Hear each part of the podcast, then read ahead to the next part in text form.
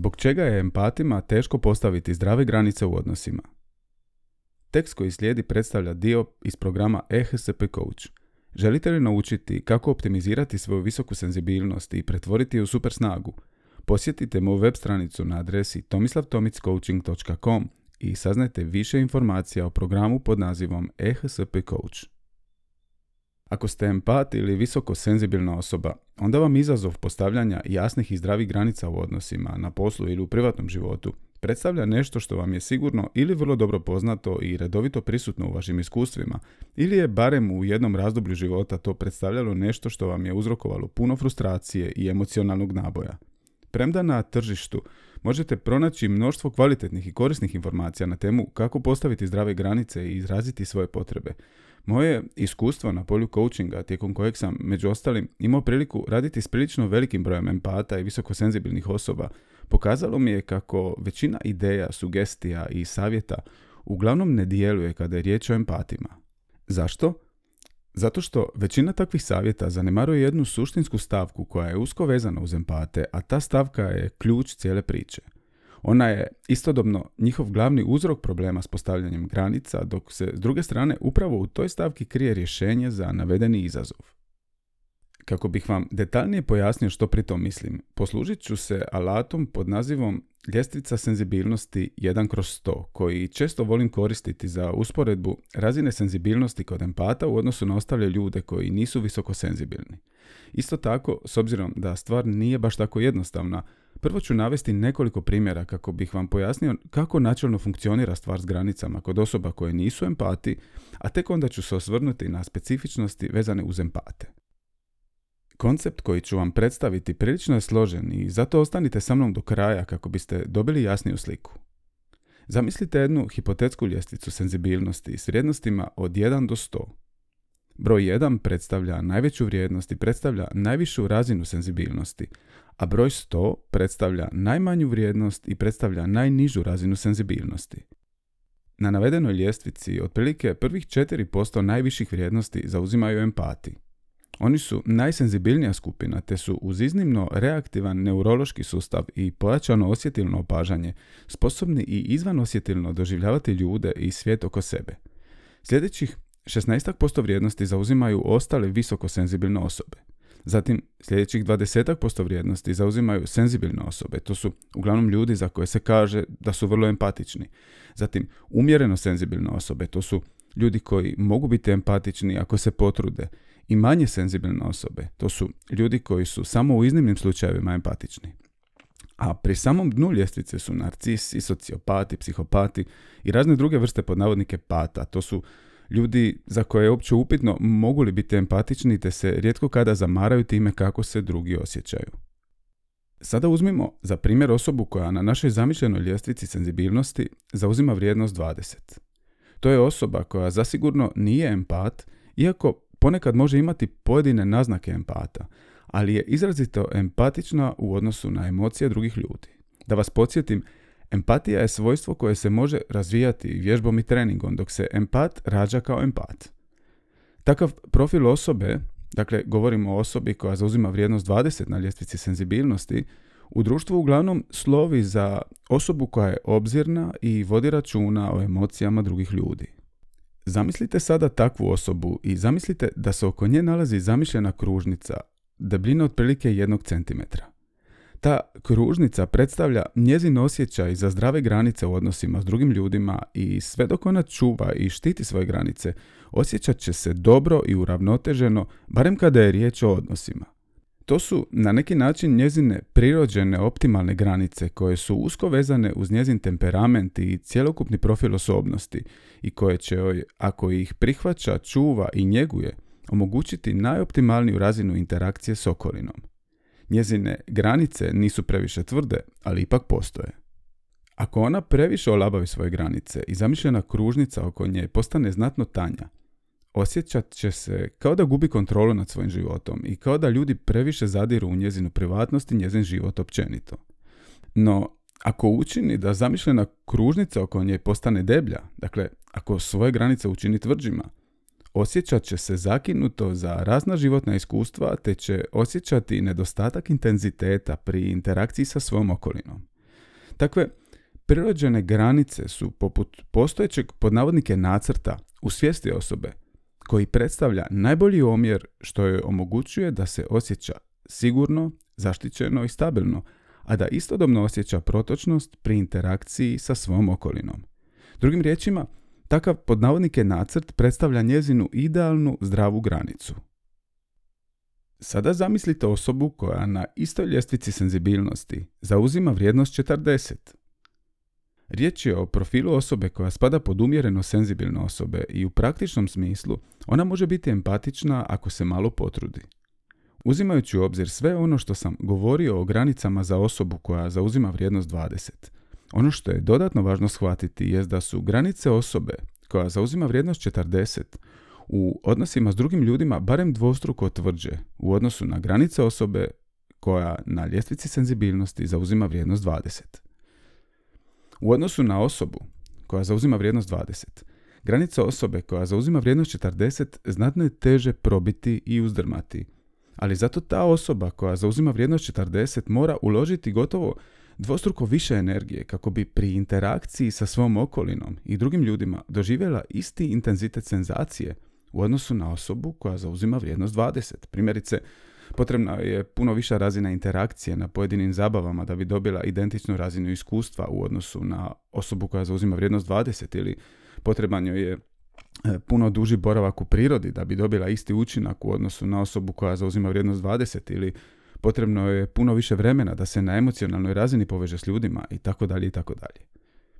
U svakom slučaju što nižu vrijednost osoba zauzima na našoj ljestvici senzibilnosti, doživljavamo je kao osobu koja ima pod navodnike tvrđu kožu i granice koje je teže probiti.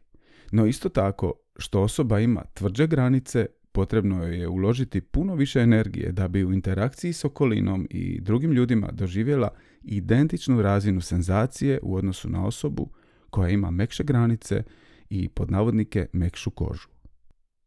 Imajte na umu da su pojmovi poput e, tvrđe ili mekše granice te ostale usporedbe o kojima ovdje govorim samo slikoviti koncepti koje koristim kako bi vam jasnije dočarao suštinu priče. Jasno mi je da takav pristup ne postoji u mainstream literaturi koja se bavi temom postavljanja granica jer velika većina takve literature ne uzima u obzir specifičnosti usko vezane uz empate. I sada dolazimo do onog ključnog dijela koji se odnosi isključivo na empate, jer činjenica je da oni u općenitom smislu jednostavno nemaju osjećaj za granice na način kako to ima velika većina ljudi. U biti, ne samo da im nedostaje osjećaj za granice onakav kakav ima velika većina ljudi, nego u njihovoj svijesti uopće ne postoji onaj pod navodnike nacrt koji sam već spominjao i koji predstavlja njihovu idealnu zdravu granicu koja bi im trebala omogućiti optimalnu razinu interakcije u odnosima i u raznim drugim situacijama. Njihov energetski sustav kao da nije programiran da bi mogao imati fiksirane granice i kontinuirano ih održavati na određenoj razini. I ovdje ne govorim u nekom slikovitom ili metaforičkom smislu, već doslovce mislim. I ako ste empat, vi to jako dobro znate. Isto kao što znate da su u vašem umu apsolutno sve opcije uvijek otvorene i svaki drugčiji pristup osjećate vrlo ograničavajućim. Vi ste slobodan duh i sve ono za što osjećate da imalo narušava vašu spontanost, kreativnost i slobodu, doživljavate poput stranca u svojem energetskom sustavu. Promislite malo. Ako ste empat, samo se prisjetite koliko ste puta tijekom života morali skrivati što zaista osjećate u pojedinim situacijama jer ste jednostavno znali da to što vi vidite i način na koji vidite nije u skladu s onim što vidi većina ljudi oko vas. Koliko puta su vam potpuni stranci započeli pričati o nekim poprilično privatnim detaljima iz svojih života, a ti isti ljudi ne bi se o tome niti usudili pričati čak ni osobama s kojima se redovito druže i doživljavaju ih bliskima. Isto tako, koliko ste puta šetali ili radili nešto drugo u veselom raspoloženju, a da biste pri susretu s osobom kojoj se dogodilo nešto loše, automatski doživjeli pad energije i instant promjenu raspoloženja. Unatoč tome što to nema veze s vama, a niti ste vi uzrokovali da se tako osjeća. Upravo nedostatak onog podnavodnike nacrta za formiranje idealnih zdravih granica u odnosu na svoju okolinu uvjetovao vam je da vidite te iskusite razne stvari, nijanse i poveznice u svojoj okolini koje nisu u mogućnosti prepoznati ili osjetiti oni koji nisu empati. Upravo nedostatak tog podnavodnike nacrta daje zeleno svjetlo pojedinim ljudima da vam se brzinski otvore i podijele s vama svoja iskustva, sviđalo vam se to ili ne, te vam omogućuje razne vrste izvan osjetilnog opažanja, poput snažne intuicije, izravnog iskustva, energije svoje duše i viših razina svijesti itd. itd. Naravno, uvjetovani raznim vrstama potreba te povodeći se savjetima iz mainstream literature na temu postavljanja granica, koja, kao što sam to već naveo, u velikoj većini slučajeva nije pisana za empate. Empati redovito pokušavaju kopirati ljude oko sebe i stvarati neku vrstu pod navodnike umjetnih granica. I to samo zato što misle da je to jedina opcija koju imaju na raspolaganju kako bi se mogli bolje zaštititi, te misle da ne postoji nekakva alternativa. Drugim riječima, e, ponašaju se poput introverta koji se trudi kopirati ponašanje ekstroverta jer misli da je to jedini način kako se može povezati s novim ljudima. I onda se čudi zašto se osjeća umjetno i iscrpljeno nakon gotovo svake interakcije. Isto tako, empati mogu primjerice zbog straha od ponovne povrijeđenosti u ljubavnim vezama stvoriti tvrde i rigidne umjetne granice, ali takve im granice neće zapravo omogućiti vrstu zaštite koju očekuju da će dobiti. Naprotiv, samo će ih dodatno zatočiti u vlastitom strahu, kočiti njihovo izražavanje i izolirati ih od bliskih ljudi. Zbog navedene stavke s granicama ili bolje reći nepostojanja prirođenih granica, puno empata koji se nisu istrenirali u smislu optimiziranja svoje visoke senzibilnosti, u praktičnom smislu često skaču između dviju krajnosti u interakciji s ljudima oko sebe. Ili su potpuno usmjereni na potrebe drugih ljudi, na oštrb sebe samoga, ili žele provoditi vrijeme u samoći između svoja četiri zida bez ikakvog kontakta s vanjskim svijetom. Ili je crno ili je bijelo, ne postoji između. Ili vole ljude i stalno su im na usluzi, ili ne žele imati apsolutno nikakve veze s cjelokupnim ljudskim rodom. Postoji još jedan čimbenik koji je važno shvatiti kako bismo mogli zadobiti bolji uvid u fenomen nepostojanja prirođenih granica kod empata, a svodi se upravo na nedostatak osjećaja pripadnosti, što se izravno odražava na percepciju njihovog osobnog identiteta. I to je vrlo važan čimbenik s obzirom da percepcija našeg osobnog identiteta ponajviše uvjetuje jasnoću i kontinuitet naših granica. Naravno, pojam identitet je dosta širok i može značiti puno toga, no ovdje primarno mislim na aspekt vlastitog identiteta koji se odnosi na sliku koju imamo o sebi i vjerujemo da predstavlja suštinu onoga na što mislimo kada koristimo riječ ja, mene ili me. Puno je čimbenika koji utječu na nastanak našeg identiteta. No, ono što nam je za naše trenutačne potrebe bitno shvatiti jest da što smo više poistovjećeni sa slikom ili konceptom koji imamo o sebi, imat ćemo veću potrebu štititi tu sliku ili koncept sebe, tako da ostane takav kakav jest. Sukladno tome, što smo više poistovjećeni sa slikom o sebi ili konceptom sebe, naše granice će biti tvrđe, jer ćemo imati veću potrebu zaštititi takvu sliku sebe. Što smo manje poistovjećeni sa slikom o sebi ili konceptom sebe, naše granice će biti mekše jer ćemo imati veći odmak od slike o samome sebi i automatski nećemo imati potrebu toliko je snažno štititi. Ono što je važno znati je da empati svoj osobni identitet ne percipiraju na način kao što to percipira većina ljudi.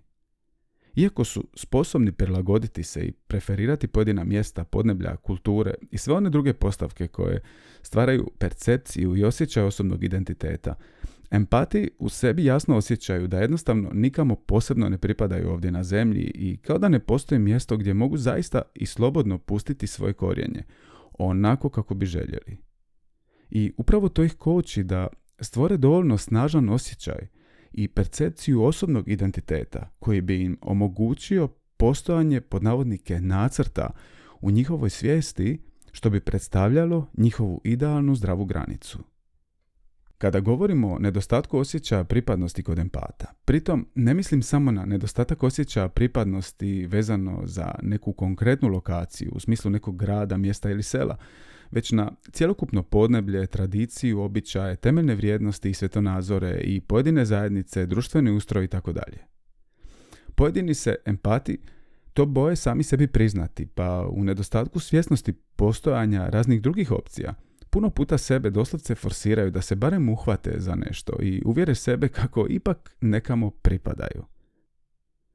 Postoji predivan odlomak u knjizi Tečaj čuda koji na vrlo slikovit način opisuje ono što svaki empat jasno u sebi zna i osjeća. I on glasi Ovaj svijet u kojemu prividno živiš nije ti dom. U nekom kutu vlastita uma. Ti znaš da je to istina. Mučite sjećanje na vlastiti dom. Kao da je to mjesto koje te poziva da mu se vratiš, premda ne prepoznaješ glas niti ono na što te taj glas podsjeća. Još uvijek se u ovom svijetu osjećaš kao stranac, kao da si od nekud došao, neznano otkud. Ničeg nema određenog kako bi sigurno mogao reći da si prognan u ovaj svijet. Postoji samo stalan osjećaj, ponekad ne više od sičušnog kucanja. Drugi put ga se jedva i sjećaš pa ga i sam odbacuješ, ali on se nanovo i sigurno vraća u um. Svima je poznato o čemu govorimo. Neki pokušavaju zaobići svoju patnju igrama koje igraju kako bi si nečime zaokupili vlastitu pozornost i tako ostali nesvjesni vlastite tuge. Drugi poriču kako su tužni i uopće ne prepoznaju vlastite suze. Neki treći smatraju da govorimo o iluziji koju ne treba smatrati ničim drugim nego snom. Tko će jednostavno i pošteno, bez obrane i samozavaravanja, reći da ne razumije riječi koje izgovaramo? Vratimo se još kratko na osjećaj identiteta kod empata, jer to nam je važna karika za cjelokupno razumijevanje fenomena postavljanja granica, kao i opcija koje u navedenom kontekstu empati imaju na raspolaganju. Empati u sebi jasno osjećaju da su dio izvora. Osjećaju kako su svi međusobno povezani i jasno osjećaju da je njihova duša ili duhovna esencija ili nazovite to kako god želite – njihov jedini stvarni i istinski identitet s velikim slovom i. A svi ostali pokušaji stvaranja neke vrste identiteta na razini osobnosti samo su prolazne fikcije. Takav im uvid omogućuje upravo njihova iznimno visoka razina senzibilnosti i mogućnost izvan osjetilnog opažanja svijeta oko sebe. Oni u sebi jasno osjećaju kako ovaj svijet nije njihov istinski dom i nikada zapravo ne steknu osjećaj pripadnosti, te se uvijek nekako osjećaju poput stranaca. Oni su zaista u mogućnosti iskusiti izravnu povezanost sa svom dušom ili duhovnom esencijom i takav osjećaj povezanosti i jedinstva ne samo da je jedna dodatna senzacija u njihovom životu, nego on predstavlja temelj njihove životne svrhe, neovisno o stilu života osobe, godinama ili poslu kojim se bavi. U biti, cijela priča s empatima i njihovim granicama djeluje dosta kontradiktorno, zar ne? Zbog razloga koje sam naveo, empati nikada neće zapravo moći stvoriti osjećaj za zdrave granice kao što to može većina ljudi. Dok s druge strane, uzimajući u obzir njihovu visoku senzibilnost, iznimno reaktivan neurološki sustav i pojačano osjetilno i izvanosjetilno opažanje, Stvar izgleda kao da bi upravo empatima, više nego svima drugima, trebao onaj famozni, pod navodnike, nacrt za granice. I to po mogućnosti što tvrđe. Opće i ne čudi zašto mnogi empati svoju visoku senzibilnost uopće ne doživljavaju kao blagoslov ili super snagu, već primarno kao hendikep. Postoji li neka druga slamka spasa za empate? Nadam se da ste dosad shvatili koliko percepcija ili osjećaj osobnog identiteta i osjećaj pripadnosti igraju važnu ulogu kada je riječ o definiranju vlastitih granica. S obzirom da empati nemaju snažan osjećaj osobnog identiteta, niti imaju snažan osjećaj da nekamo na zemlji zaista pripadaju, barem kada je riječ o društvenom ustroju, svjetonazoru, temeljnim vrijednostima i tradiciji, kako onda očekivati da empati mogu pod navodnike normalno funkcionirati u svakodnevnim interakcijama s ljudima, te rasti i razvijati se u nekom području svojeg interesa? Osim toga, kako onda, bez stvarne mogućnosti postavljanja zdravih granica, funkcionirati u svijetu i usuditi se izraziti onaj najautentičniji dio sebe, čemu empati neprekidno streme? Što je to što bi ih trebalo zaštititi i signalizirati njihovoj okolini na kakvu su vrstu interakcije volni pristati? Već sam spomenuo kako empati nemaju jasan osjećaj za granice i zbog toga su često, a naročito koliko iz prakse vidim do svoje 40. godine života, skloni udovoljavati drugima, te potrebe drugih ljudi na ljestvici prioriteta stavljati iznad vlastitih potreba. Zbog faktičkog nepostojanja onog pod navodnike nacrta za idealne granice u njihovoj svijesti. Ne samo da su skloni snažno osjetiti emocije ljudi oko sebe, nego su skloni doslovce apsorbirati emocije drugih ljudi i te iste emocije iskusiti na način kao da doživljavaju vlastite emocije. A puno puta im je i teško prepoznati razliku između vlastitih i tuđih emocija.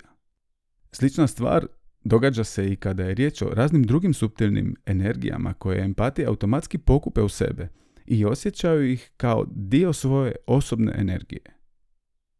Upravo zbog navedenog razloga, jedna od temeljnih vještina koju vi kao empat morate usavršiti jest naučiti kako prepoznati, odnosno razlikovati vlastitu energiju od energije koju pokupite i zadržavate u svojem energetskom sustavu, a riječ je o energiji drugih ljudi ili kolektivnoj energiji iz okoline, te naučiti kako otpustiti tu energiju iz sebe i svoj energetski sustav održavati iznimno protočnim. Takvo prepoznavanje i razlikovanje tuđe energije u svojem sustavu, a zatim i njezino otpuštanje, spada u temeljne vještine ili takozvane core skills optimiziranja visoke senzibilnosti i velik dio programa EHSP Coach posvećen je upravo razvijanju navedene vještine. Razina do koje ste sposobni prepoznati da ste apsorbirali tuđu energiju u svoj sustav, te brzina kojom apsorbiranu energiju možete otpustiti iz sebe, vama kao empatu ponajviše će uvjetovati koliko ćete se usuditi izražavati pravog sebe u vanjskom svijetu i to u raznim aspektima svojeg života. A ako ne usavršite tu vještinu, dakle prepoznavanje i otpuštanje tuđe energije iz svojeg energetskog sustava, vrlo je vjerojatno da će većina vaše interakcije s ljudima izgledati onako kako sam to već opisao i opet ponavljam. Dakle, empati koji se nisu istrenirali u smislu optimiziranja svoje visoke senzibilnosti u praktičnom smislu često skaču između dviju krajnosti u interakciji s ljudima oko sebe. Ili su potpuno usmjereni na potrebe drugih ljudi na uštrb sebe samoga, ili žele provoditi vrijeme u samoći između svoja četiri zida bez ikakvog kontakta s vanjskim svijetom. Ili je crno, ili je bijelo, ne postoji između. Sada idemo korak dalje do suštine odgovora. Onda kada empati nauče živjeti, tako da redovito njeguju protočnost svojeg energetskog sustava. Zahvaljujući svojoj iznimno visokoj razini senzibilnosti te prirođenoj sklonosti ka kontinuiranoj povezanosti sa svom dušom, u većini će situacija moći osjetiti koliki je idealan omjer razmjene energije s okolinom i ljudima s kojima su u dotičnom trenutku u interakciji.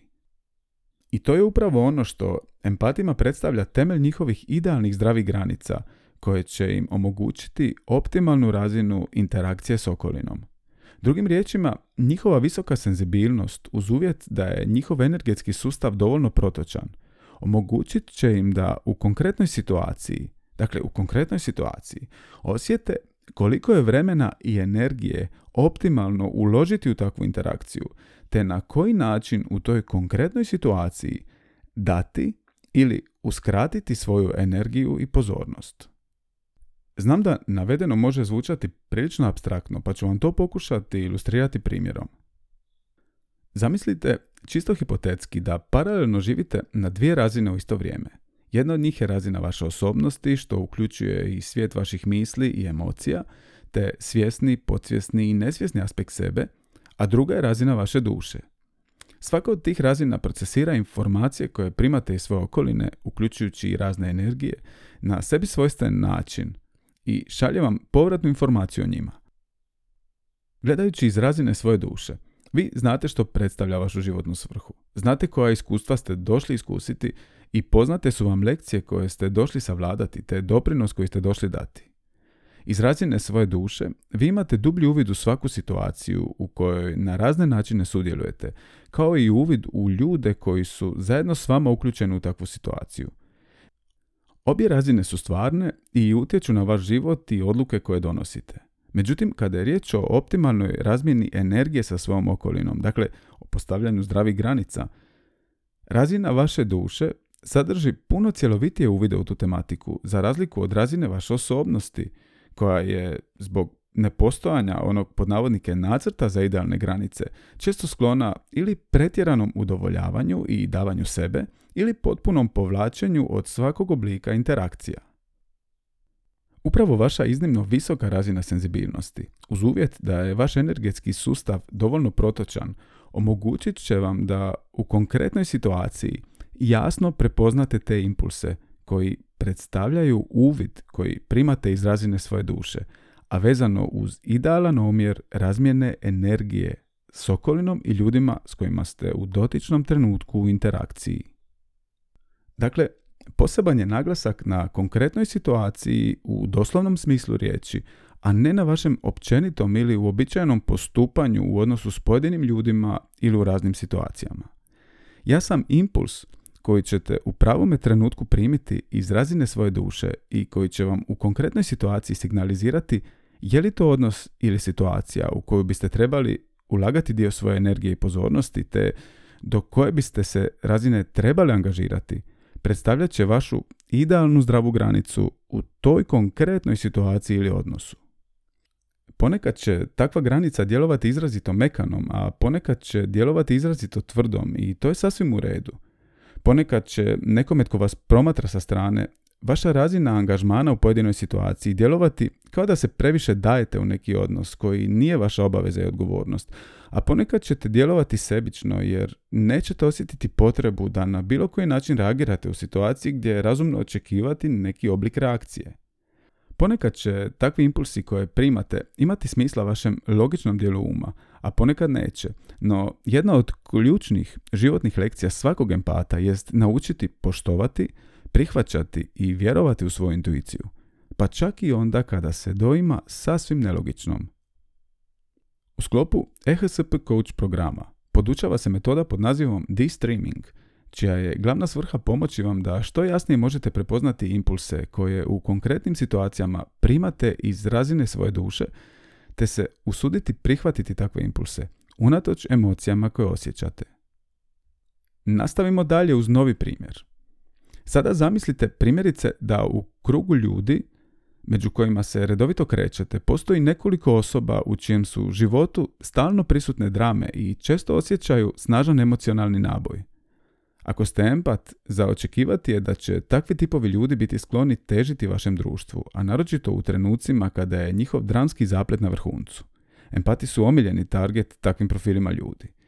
Neovisno o vanjskoj fasadi koju oni prezentiraju ljudima oko sebe, kao empat, jasno ćete prepoznati i osjetiti bol koju oni u dotičnom trenutku osjećaju u sebi.